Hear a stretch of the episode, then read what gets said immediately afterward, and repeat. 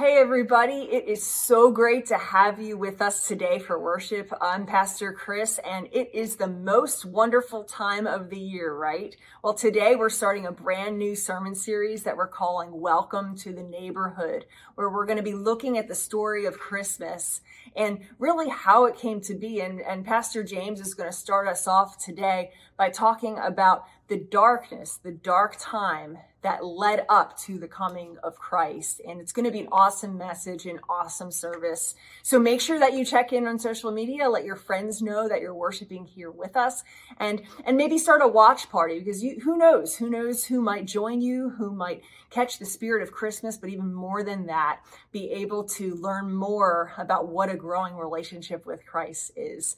So we are so glad you're here today. If you have a chance, fill out a connection card at salemfields.com/contact. It's a great way for us to connect with you, especially wherever you are, whether you're here in Virginia or elsewhere, even worldwide. So again, welcome. We are glad you're here, and let's get ready to worship.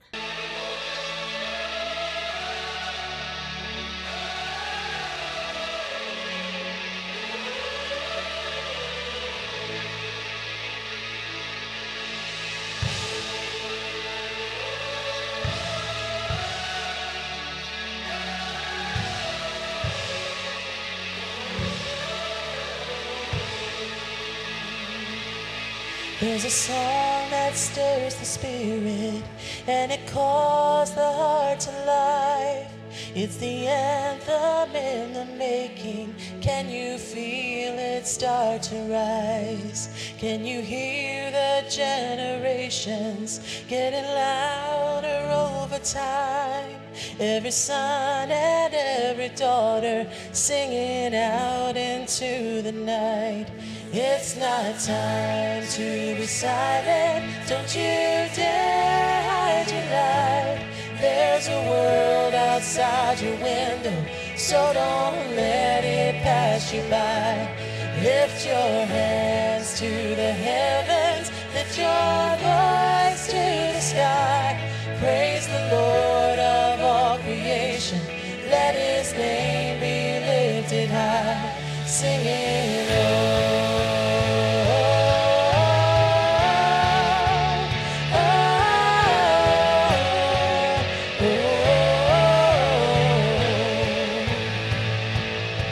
From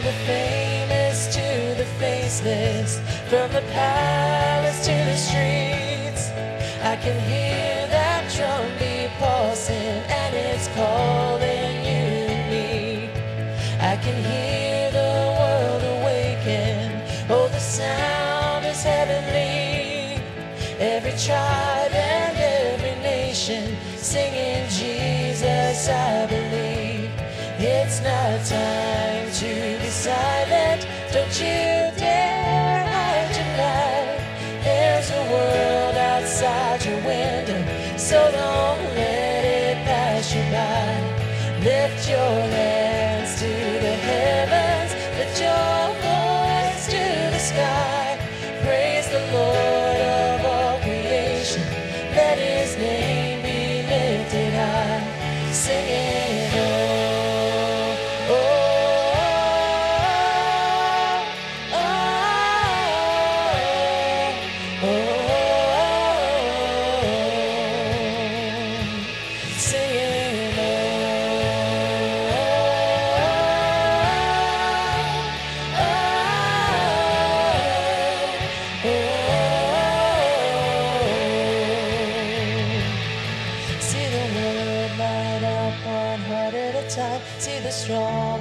break in the blink of an eye, death in all our sin, nowhere in sight. For the Lord, He is alive. See the lost return from the dead of the night. See the captive free, every chain left behind. Have you ever seen such a beautiful sight? All the world coming alive. See the world light up one heart at a time. See the strongholds break in the blink of an eye. Death in all our sin, nowhere in sight. For the Lord, He is alive. See the lost return from the dead of the night. Every captive free, every chain left behind. Have you ever such a beautiful sight of a world coming alive.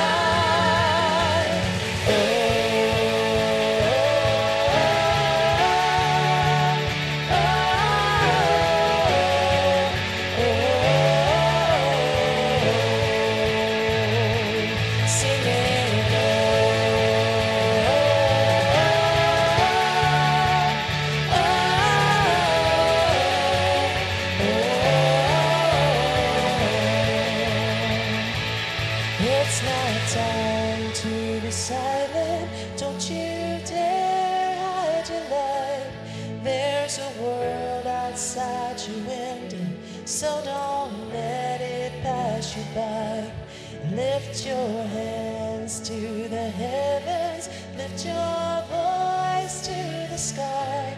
Praise the Lord of all creation, let his name be lifted high.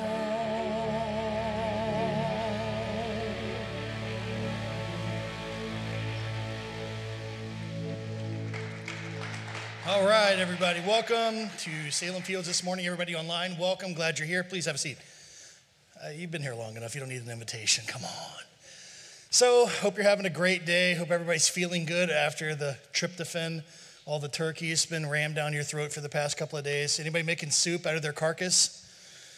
That doesn't sound as appealing as it came out in my mind, but at any rate, yeah, no, I'm making a turkey soup, and so I'm pretty proud of that.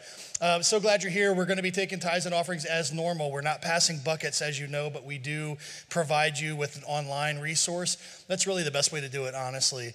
It's no touch, makes it simple. It's really consistent and quick. If you happen to be writing a check or cash, if you do cash, by the way, help yourself by filling out an envelope and placing it in there so you can use the tax deduction. As long as we're able to do that, we might as well take advantage. But you can pop those inside the boxes outside, any of the giving stations and kiosks outside, or use the machines outside as well, as you know. We want to remind you about the Thanksgiving offering. So far, we've collected $24,000 and some change out of the $50,000 total. So it's moving along pretty well. So feel free. If you haven't given, you're welcome to fill out a card. One of the folks in the green shirt can get you a card.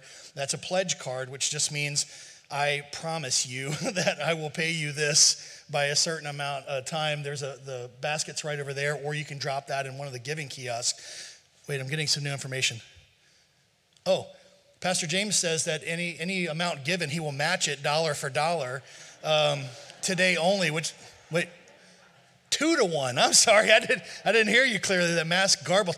So what a great day, folks. Anything you give, so write that $10,000 check and let's see what Pastor James can do. So anyway, I'm just kidding, folks. Online, because it's on TV, it's real, but here in the audience, we know it's not real, so that's totally okay. Don't forget to check in on social media. You know how to do that by now. If you don't, ask somebody younger than you, and they should be able to help you with that, so that'll be easy. Contact form, salemfields.com/contact. That's a way for us to keep tabs on you, which we are prone to do. You know the church, very nosy, and it's harder to do now in COVID, so you need to help us. Help ourselves, feed the machine, right? We need your information so we can thrive. It makes us feel powerful. And so help us do that. But seriously, that's how we pray for you. That's how we reach out to you. If you have prayer requests, you can certainly fill out a card online or email info@SalemFields or care@SalemFields. There's a million ways. Really just type any word at salemfields.com and you should get somebody here and we'll be glad to help you. All right, coming up, we have a wreath decorating for the Family Connect and the Journey on the 7th and the 14th, which is Mondays from 9 a.m. to 5 p.m. We're going to have wreaths available outside the front doors. Come grab one of those during that time and then take your picture after you've made your Frankenstein at home, whatever wreath you can concoct. Take the picture and post it to the Facebook page of the Family Connect or Journey. And we would love to have the world see how creative you are. So that's just a cool way to share the hope of the season, right? And get something for you to be able to hang up on your wall, just one more decoration. I know you all want that. Speaking of the 14th, we're celebrating Blue Christmas, which means we're helping Spotsylvania County Sheriff's Department help underprivileged kids in the area. We have some school teachers in here now, I know, in every service, but we're reminded every year just how many students live in the hotels in the short stay areas over there on Route 1 and so in that surrounding area. A lot of those kids get no Christmas whatsoever. So the Spotsylvania County Sheriff's Department partners with us and a few other churches and places to provide that. All we're asking for are $25 gift cards to Walmart or Target, and drop those off hard deadline by the 14th because they need to distribute them, and that's a pretty big job. So whatever you get, any one of the giving kiosks or boxes outside, drop your card in. We'll get that to them, and then they'll get that to those kids. Great way to provide something special for people. Also, we support the Thurman Brisbane Center this time of year as well, quite often amongst other places. There's a little tree right outside the double doors here that's got ornaments. Grab an ornament. That ornament represents a human being that's over at the Thurman Brisbane Center. And this year we're supporting the men. I know it seems crazy, but a lot of times the ladies and the kids get lots of presents from the area, churches and different organizations. And the men kind of get left in the cold. So this year, we're going to help them out, right? Take a card, bring it back by the 20th. That's the gift that's wrapped up by the 20th, and we will distribute it to them, spread a little love and cheer, just like we're getting ready to do with our next song. That's a segue.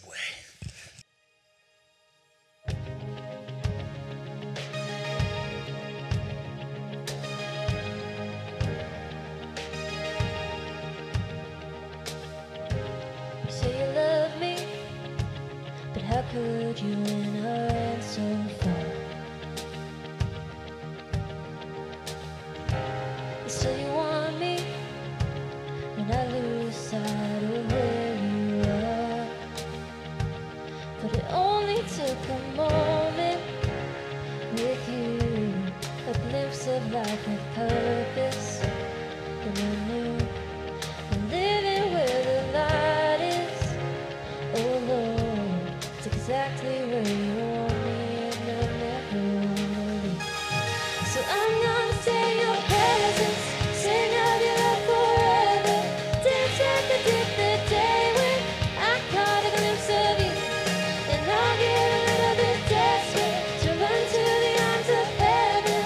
All of my love surrendered, 'cause I caught a glimpse of you, I caught a glimpse of you. Yes.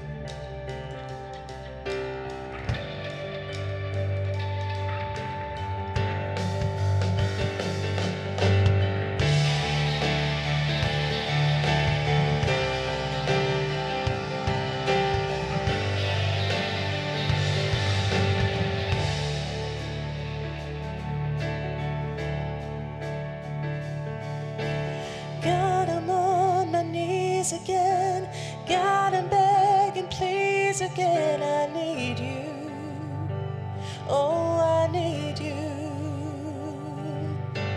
Walking down these desert roads, water for my thirsty soul, I need you.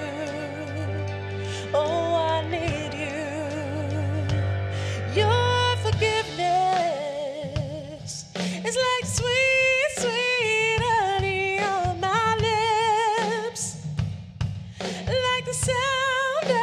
symphony to my ears, like holy water on my skin.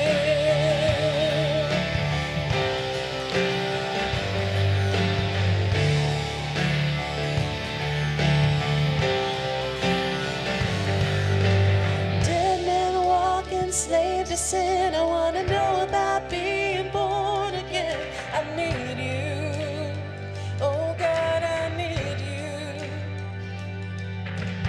Take me to the riverside.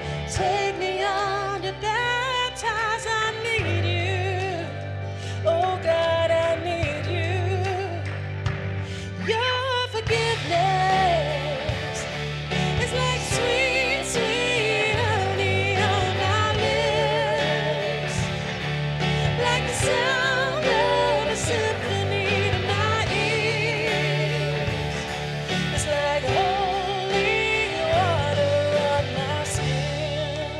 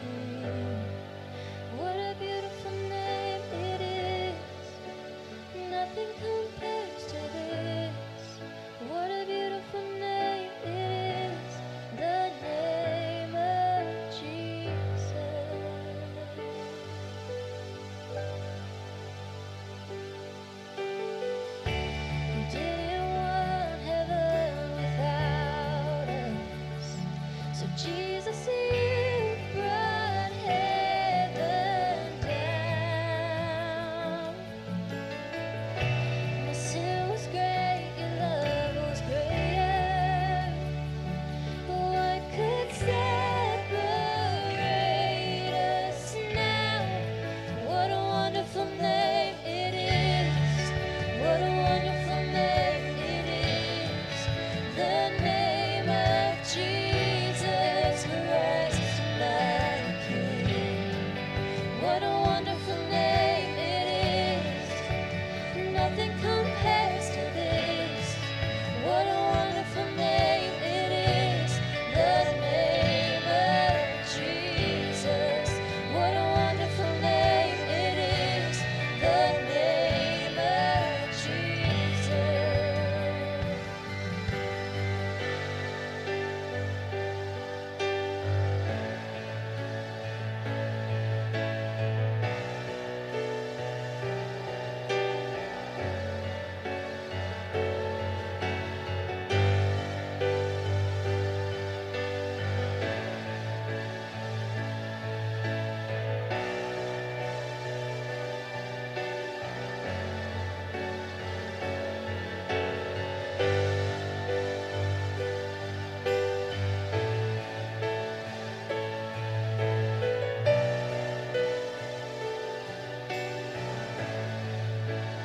Death could not hold you.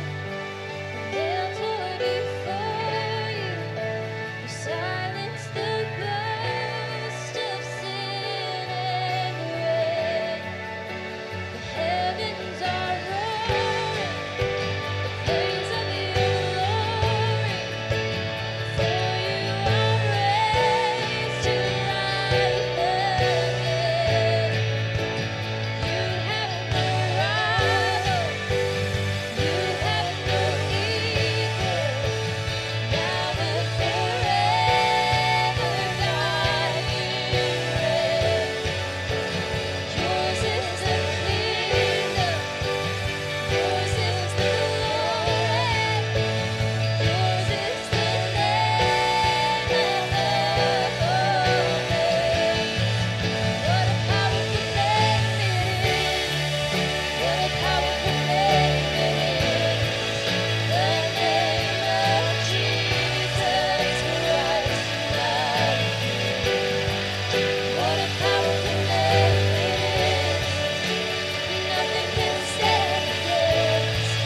What a powerful name it is. What a powerful name it is. The name of Jesus Christ, my King. What a powerful name it is. Nothing can stand against. What a powerful name it is. The name of Jesus. You have no rival.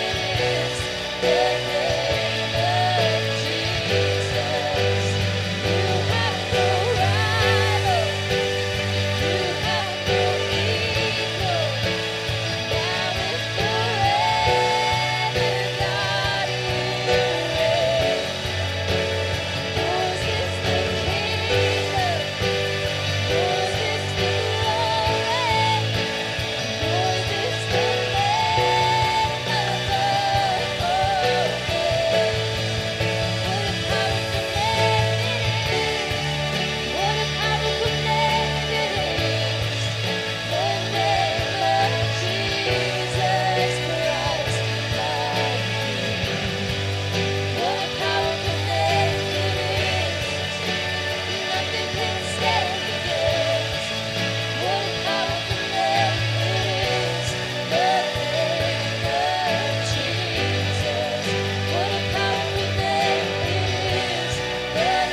name of Jesus. Father, thank you so much for, Lord, just all that you've done for us, God. We have this Thanksgiving holiday, Lord, and it means different things to so many different people, but I just pray, Father, today that each one of us would be reminded, no matter how bleak things are around the world, no matter how desperate they may seem, no matter how out of control they may be in our lives, God, one thing is certain, and that is the hope of Jesus Christ. One thing is certain, and that is the sovereignty and the exaltation of your name. And one thing is certain, that if we place our trust in you, our future is secured, no matter what happens around us, God. So I pray that every person here, Father, everybody watching online, all those people that may see this on replay, Lord, would not leave this space today regardless of how or when they're watching it, Father God, your Holy Spirit is falling upon us constantly, reminding us of who you are, reminding us of who we are, and providing an avenue of hope, God.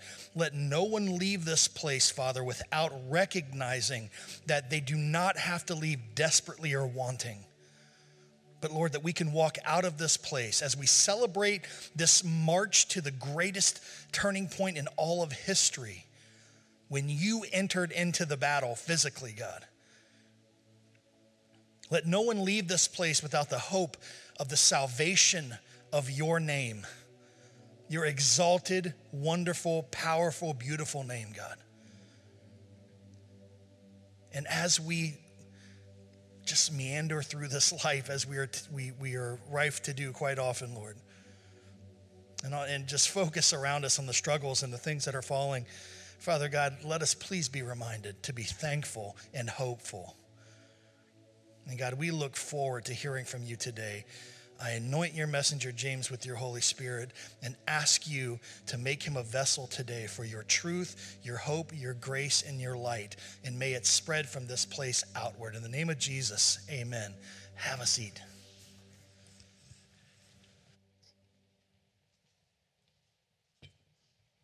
Well, it's good to see you this morning on this completion of a Thanksgiving weekend. Let me take a poll this morning, and if you're online, you can just kind of chat, put it in the chat box online. How many people have already decorated for Christmas? Go ahead and put those hands up. Yeah, okay, so I see some of you out there have already decorated for Christmas. How many people need to decorate for Christmas still? How many people are, now at my house, what we do is we wait till after Thanksgiving. We wait till after Thanksgiving. So today I will go home and I will, Jay and Rosie will join me and we will get excited about decorating for Christmas. Well, we are entering that season here at Salem Fields. You might have noticed that when you got in this morning, saw some of the decorations and some of the things that we do here at the church. And I hope that you will participate in some of the outreaches that we're doing. In fact, I hope you will participate in all of the outreaches that we're doing, whether you're online or you're here in the auditorium, because we want to take the message of hope to anyone and everywhere this Christmas season. And this is the perfect time to do it because people have the tendency to be looking for hope during this season. Let me say something else to you. Would you take the opportunity sometime this Christmas to invite someone to come with you to this building or join you online during one of these Christmas services coming up. So take the opportunity to invite someone. Our stats tell us that 80% of the people, when they are invited to an Easter service or a Christmas service, whether it's online or whether it's in person, they show up. So all you got to do is invite them. Tell them to join you online or in person for this season. Have you ever cut down a tree in your yard? We have a yard, and in our backyard, we have a number of trees. And some of those trees have gotten taller, they've gotten older, and every now and then you have to cut down a tree or two. Now, when we moved to our property, there were a couple of trees already cut down, and there were some stumps there, right? And we cut down a number of trees because the leaves would fall on the deck, and then they would become a problem, and so we decided to cut them down. Now, when you cut down trees, you can leave the stump there, or you can remove the stump. And because it costs so much money to remove a stump, it's ridiculous how much money it costs. Sometimes you just leave it there. And no doubt you've seen this. When you leave a stump there, you have little shoots that will sometimes come up on that stump. Have you ever seen that? The little shoots that come up. It's amazing to me that the whole tree will be cut down. And you'll look at the stump, and the stump will be barren, but there's this little shoot that begins to come up out of that stump. And that's when I know it's time to get a stump grinder to come in and grind that stump out so I don't have to deal with the little shoots and have to always go back and remove them. Well, this morning, we're going to find out that a little shoot is not always the worst thing in the world. Because this morning we begin our Christmas message series called Welcome to the Neighborhood. And today's message is entitled, A Branch Springs Up in the Neighborhood. A branch springs up in the neighborhood. And it's coming from the Old Testament book of Isaiah that foretells the coming of the Messiah. Now, if you want to understand a little bit of context in this, I would invite you to when you get home today, read Isaiah chapter 10, verses 33 through chapter 11, verses 10. Now, I'm not going to share all that with you because I will be reading forever, but if you want some more context, that's where you go. Our main text for today is Isaiah chapter 11, verses 1 to 10, which speaks of this prophecy of a branch. Now, this branch narrative is so important to the messianic prophecy. If you turn to Jeremiah 23 and you would read verse 5, you will see that Jeremiah was prophesying about the coming of a branch. So strap on your seatbelts, and we're getting ready to dive into the Word together and go on a journey that foretells the first Christmas. Here's what Jeremiah 23:5 says. Time's coming, God's decree, when I will establish a truly righteous David branch, a ruler who knows how to rule justly. He'll make sure of justice and keep the people united. So this idea of a branch is an important theme. It's an important theme when we talk about the coming of the Messiah. So here's the context. Once again, God's people are in the threat of an invasion, as this kind of predominant kind of context in this first chapter of Isaiah.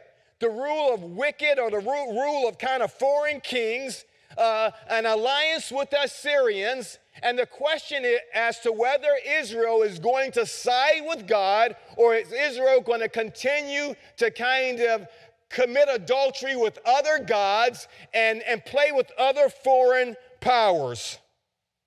In Isaiah chapter 10, verses 33 and 34, we see this picture of God's judgment on the Assyrians. So God comes in, and God takes this powerful kingdom, this powerful empire, and he places judgment on it. And then as we continue to verses 1 through 10 of Isaiah 11, we're going to hear the promised words of hope. Let me set the stage for you for this series, Welcome to the Neighborhood. Let me set the stage for you this morning for this move into the neighborhood by speaking of some of the darkest days in the neighborhood, some of the darkest days for the people of God. Every great rescue story has a dark time, a time when it seems that hope is all lost, evil reigns, and enemies cannot and will not relent. But every great story also has a hero that saves the day. But before we get there, I want to trace God's move into the neighborhood back to the beginning. So go with me on a journey into the neighborhood's dark past. The beginning of the darkness starts in Genesis. You wouldn't think so. Genesis is where God first creates the heavens and the earth. He calls things into existence. He speaks and it happens. God has created everything. And God says everything is good. Everything is perfect. But that's when the darkness starts. It starts when our foreparents decide to trade light and paradise for darkness due to disobedience and selfishness. But even in the beginning of the darkest days, even in the beginning of the darkness of our story, in Genesis 3:15, God promises that a descendant is coming who would be a light in the darkness. It's as if God was saying for the very first time to his people, I am committed to moving into the neighborhood for your salvation. That's good news for us because we can live in dark times. We can live amongst darkness, and we can see darkness all around us, and we see disease and death and dying and war and pain and hatred. And even in the midst of all that, God is always saying, I'm moving into the neighborhood. That's good news for us, because every one of us who calls ourselves a Christian, every one of us that calls ourselves a belonger, is because of God's move into the neighborhood. Here's what Genesis 3:15 says. It's looking forward. I'm declaring war between you and the woman. God is talking to the serpent who's come into the garden, the serpent who has deceived the woman and had her eat of that which God has called her not to eat of. That serpent, God says to him, I am declaring war between you and her offspring. He'll wound your head. It's the first promise. It's the first step that God is moving, making a move into the neighborhood, that he's planning to save his people. It's a victory. It's a battle that will end in victory, but it's a battle that also ends with the hero dying. And then in Isaiah 7:14 is where the Lord says, watch for this. Here's the promise. Watch for this. A girl is presently a virgin, will get pregnant. She'll bear a son, and she'll name him Emmanuel, God with us. It's as if God is saying to his people, I am so committed to my move into the neighborhood to fulfill my promise to David. I'm preparing to bring the heir of David into the world through a virgin so that his kingdom and rule will last forever. And so it begins. It's a sign of a virgin bearing a baby to be king. But of course, the very idea of a king being born of a virgin raises all sorts of questions. It raises all sorts of questions and concerns about a dynastic legitimacy. And of course, we know what happens with the story of Mary and Joseph and Jesus. I mean, Mary comes home and she says, I'm pregnant. And first, Joseph doesn't believe her. And then she comes home, and no one in the town believes her. And Joseph doesn't believe her, so much so that he plans to kind of put her away quietly because the very fact that she's pregnant could mean her very death. And so it wasn't this nice, clean story that we would like it to be, because it's a story in the midst of the darkness. There's all kinds of things that people say about Mary, and all kinds of things they say about Jesus. It's really a real strange way to bring hope into a dark neighborhood. I'm going to get there's going to be a virgin who gets pregnant by the Holy Spirit, and that virgin is going to birth the hero in the midst of the darkness.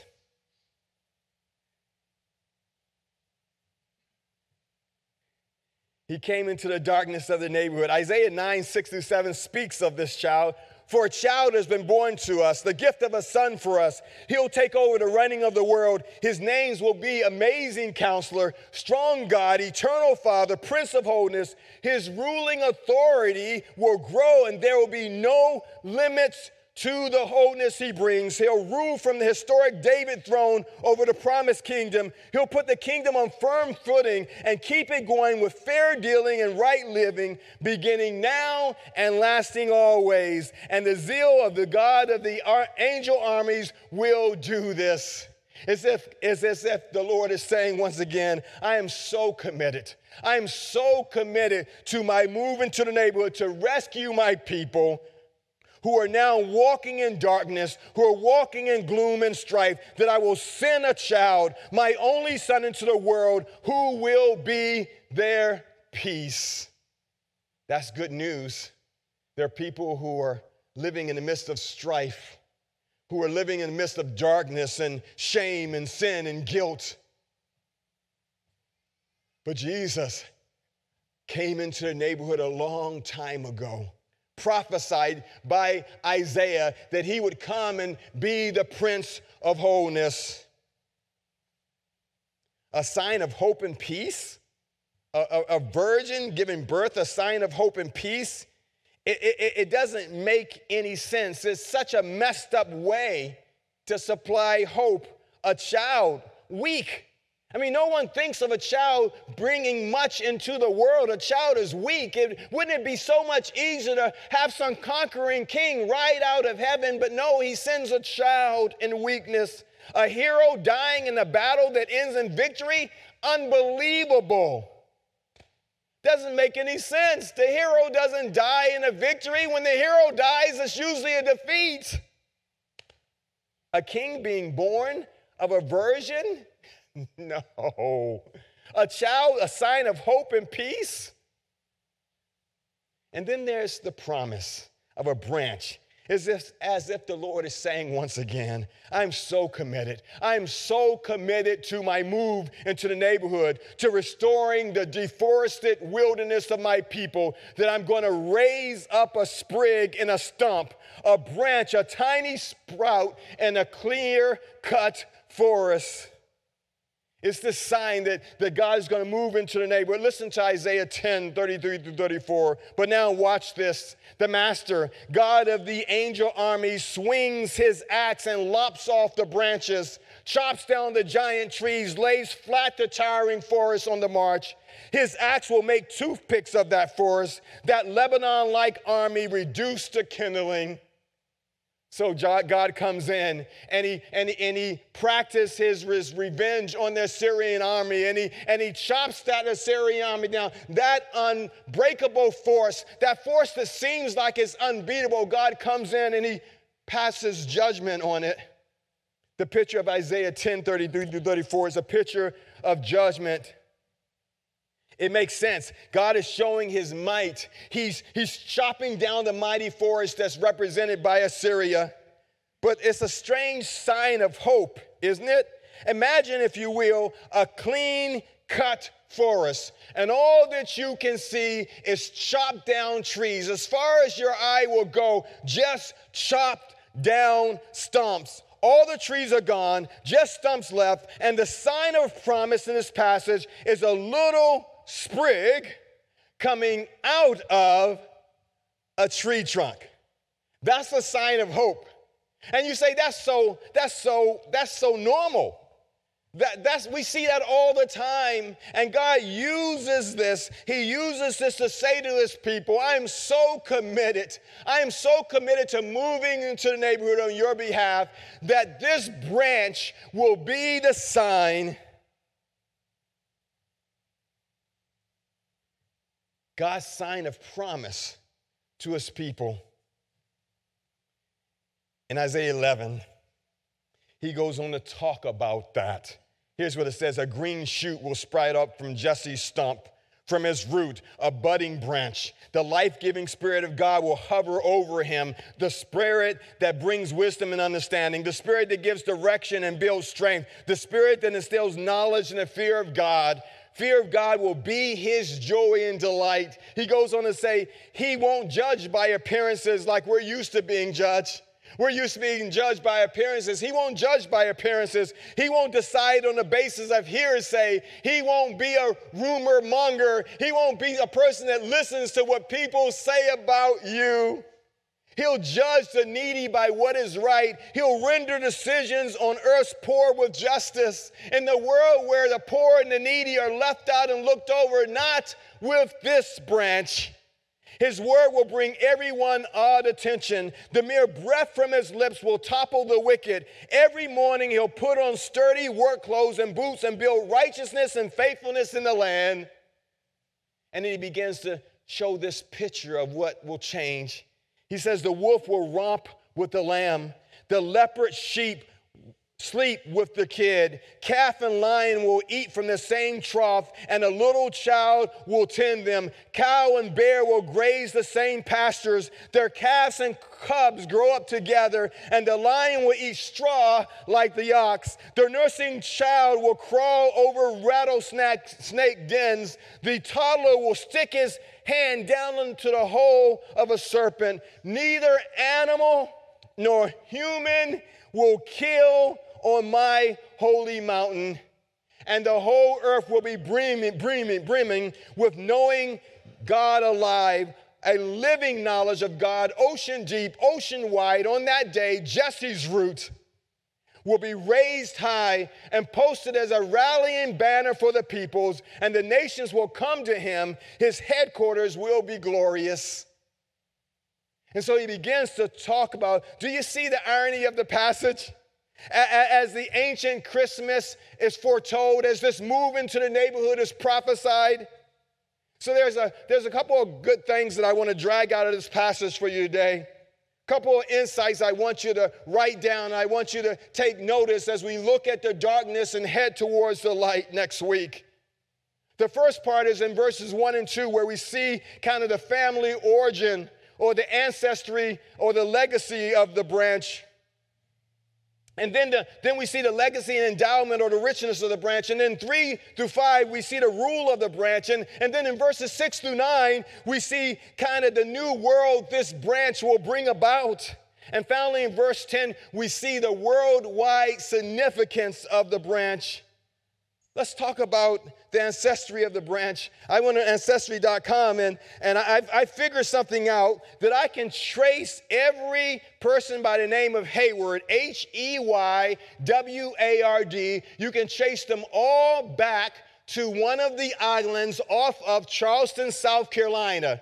Every athlete you know with H-E-Y-W-A-R-D, my last name, everyone you can trace back to that little island off of Charleston, South Carolina. It's amazing what you can do on sites like Ancestry.com. You can basically look up and see the origin of your family.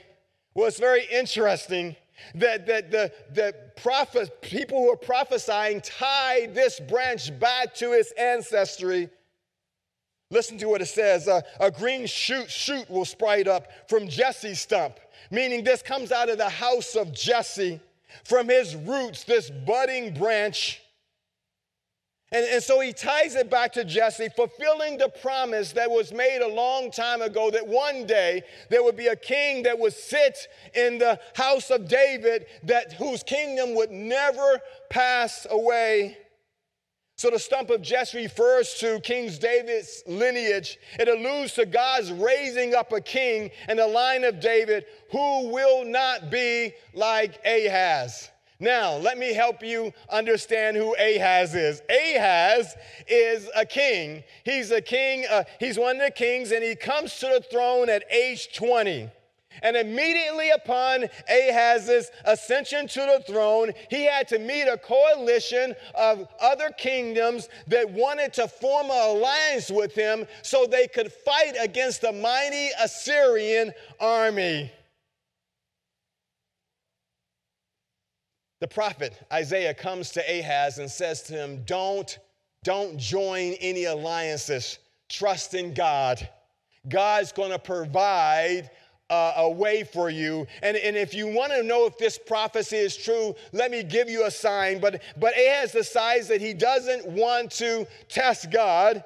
And so he refuses to sign. And Isaiah replies to Ahaz, I'm going to give you a sign anyway. And here's the sign. A child will be born, and his mother will name him Emmanuel, God with us.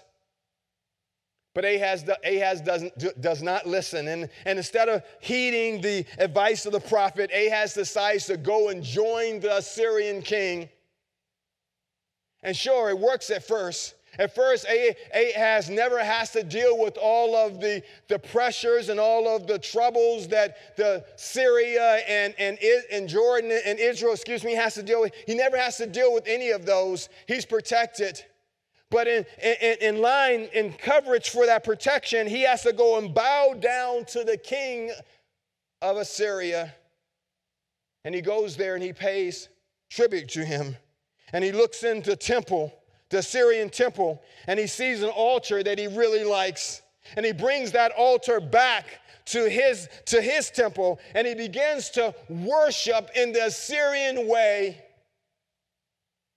And he totally destroys the worship that God has called his people to, totally destroys it.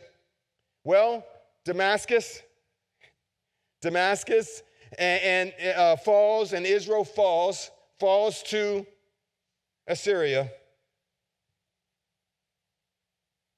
2 Kings 6-13 records that Ahaz not only changes the worship and begins to worship false gods or leads the people in worshiping false gods, but he even allows his son to walk through the fire as a tribute to the god Moloch, which was forbidden to do. And so when the Bible talks about that this king will not be a king like Ahaz, you need to understand that Ahaz led the people into idolatry.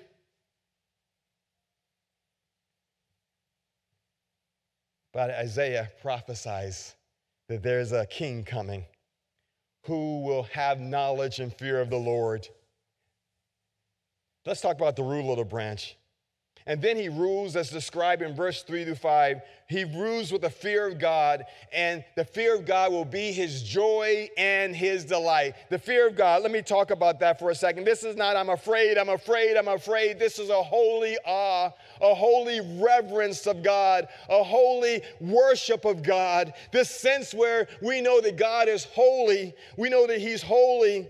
And we have this reverence and this respect for God in a day and age where God is our best friend and our BFF and all of that kind of stuff. There's this sense of reverence that sometimes we're missing. I love to talk about reverence and relationship makes the best Christians in the world, reverence and relationship. And he says that this new king will not be like Ahaz. He will have reverence and a relationship. He will not judge with the eyes or the ears. He won't go by hearsay. He won't judge by appearances.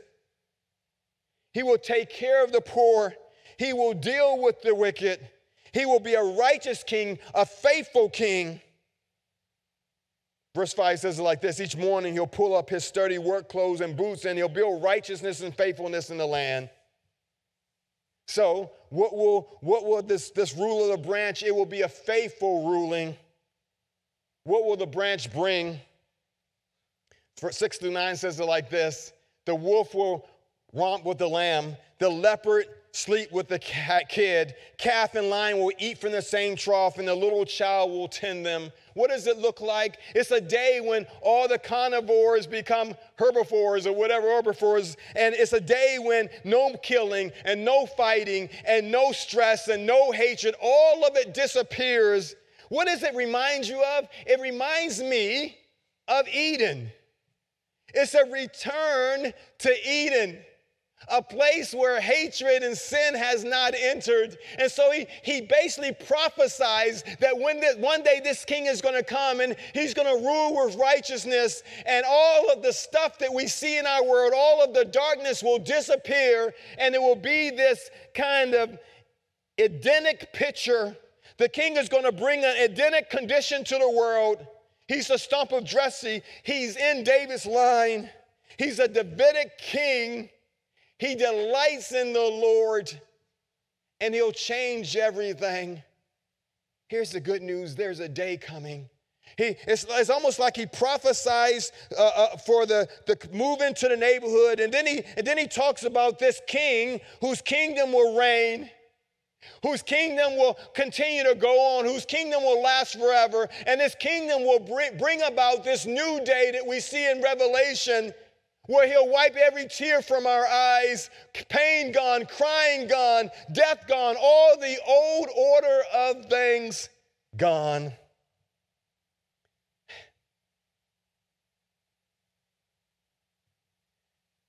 And this kingdom is not just about the people of Israel. It's not just about the nation back then.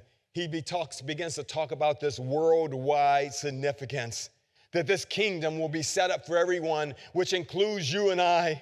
And way back then, Isaiah was prophesying that you and I would gather in a place like this, online or in this building, that there will be Gentiles that gather in on this kingdom as well, that they're part of the kingdom as well.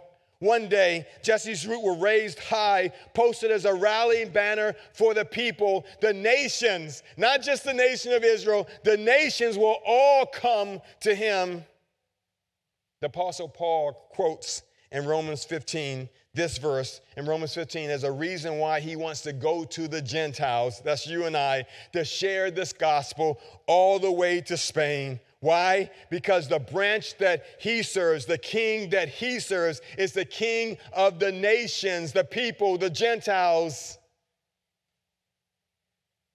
And so in this unique passage is in contrast to the unfaithfulness and unrighteousness of Ahab, the bad king. And God says, I'm so committed to my people. I'm so committed to moving in the neighborhood that I'm going to send the king who will reign forever and ever, and he will set right the wrongs of the wicked kings. You know, if God said, here's your hope, that your sign for hope is going to be this sprout in the forest of stumps. You might say it doesn't sound like much. Well, interestingly enough, this branch prophecy plays out in the New Testament as well. Do you remember in Matthew 2? Remember in Matthew 2 when someone goes to one of the disciples and says, Jesus is Nazareth. He's here. We believe he's Messiah. And the person says, Nazareth? Hardly. What good comes out of Nazareth? Matthew 2:23, on arrival, he settled in the village of Nazareth. The move was a fulfillment of the prophetic words, he shall be called a Nazarene.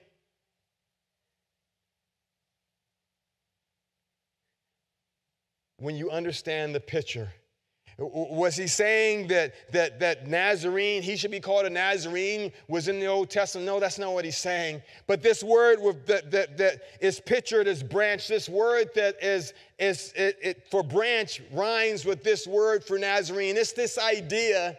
It's the idea that this branch was coming forward and he wouldn't look like much, and people wouldn't expect much from him. Isaiah goes on to say his visuals, his looks gave us nothing to think that he was anything special. Remember that. He's prophesying about Jesus. His looks didn't do it for him, but he's a righteous king.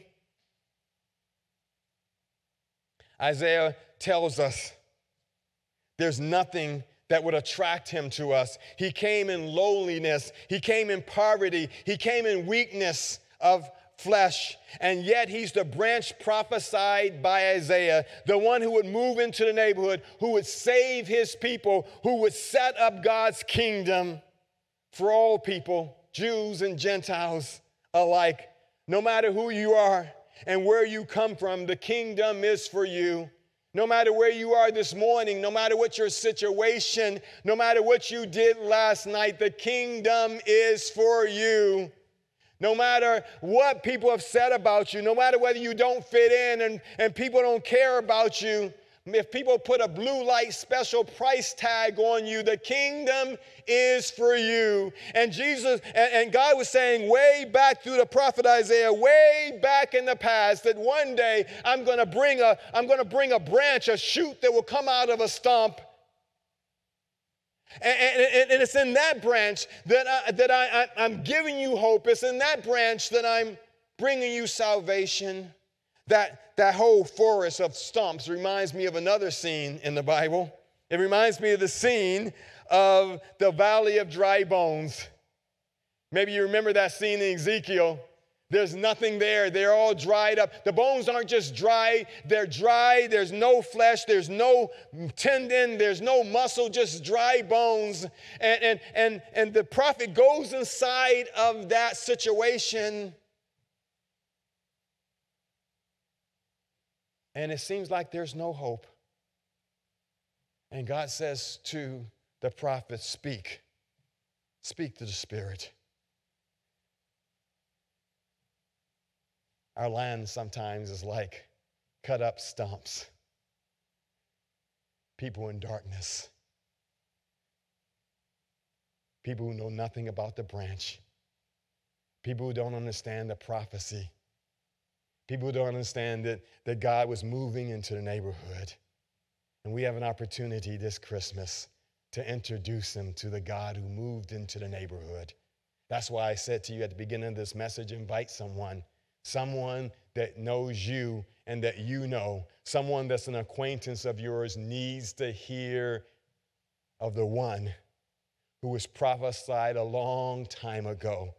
A stump that would shoot up on which a king,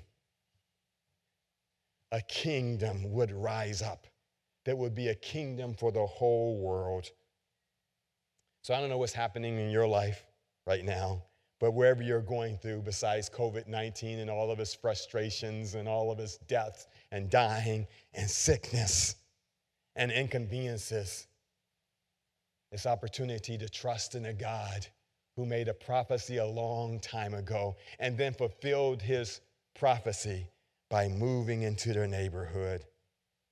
It's not just simply looking at external experiences or the outside stuff or an external appearances. The challenge is to ground our faith in something bigger than what we see all around us.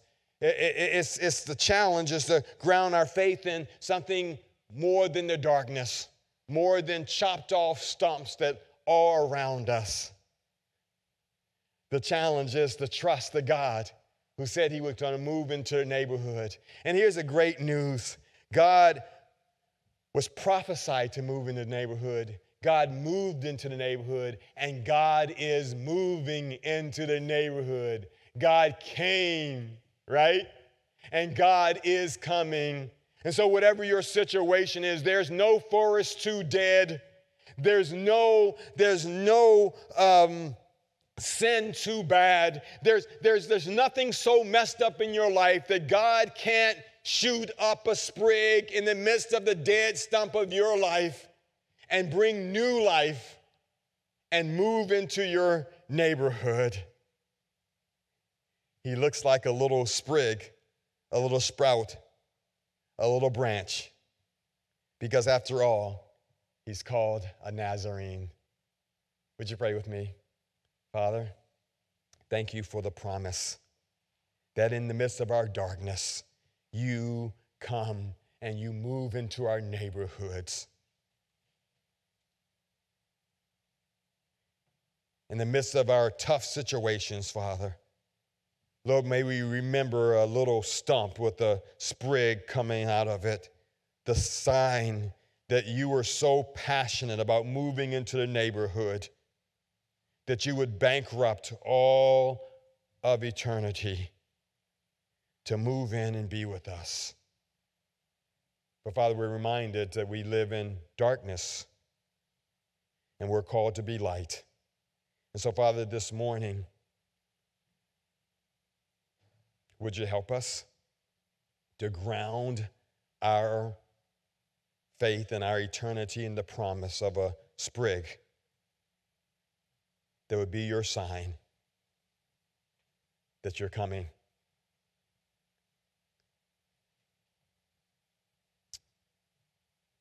Father, we have a challenge to live our lives in such a way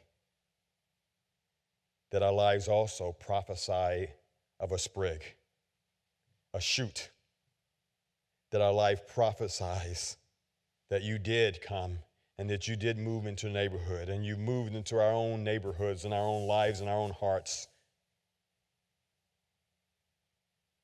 And what you've done for us, you want to do for people all around us. Would you help us? Maybe someone's here today in the auditorium or online who's listening to this message, and you don't know about the God who moves into the neighborhood. You don't understand what all that means.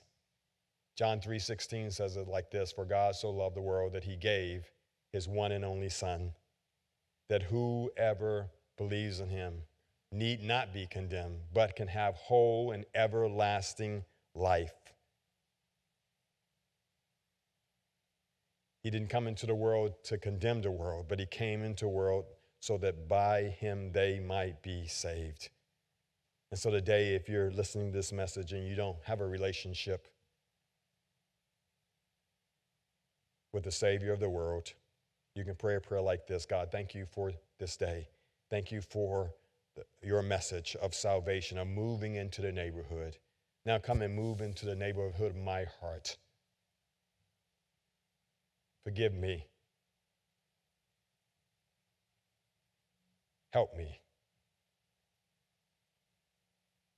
Save me. Maybe you're here today and you've forgotten how special that prophecy is. You've forgotten about the shoot. Today we recommit ourselves afresh and anew to your promise to move into our neighborhood and to make a difference in our lives so that we can make a difference in other lives. We pray this in your name. Remember the promise in the midst of the darkness. Well, it's been so great to worship with you today. And please don't hesitate to reach out. You can contact Pastor James at james@salemfields.com. Or if you have any questions about Salem Fields, about the church, or even ways to get connected, just reach out to info@salemfields.com. And know that we are here for you, especially during this Christmas season. So make it a point that even in the midst of darkness, that you are a source of light. So God bless. Have a great week. And we hope to see you for the next installment of the series next week.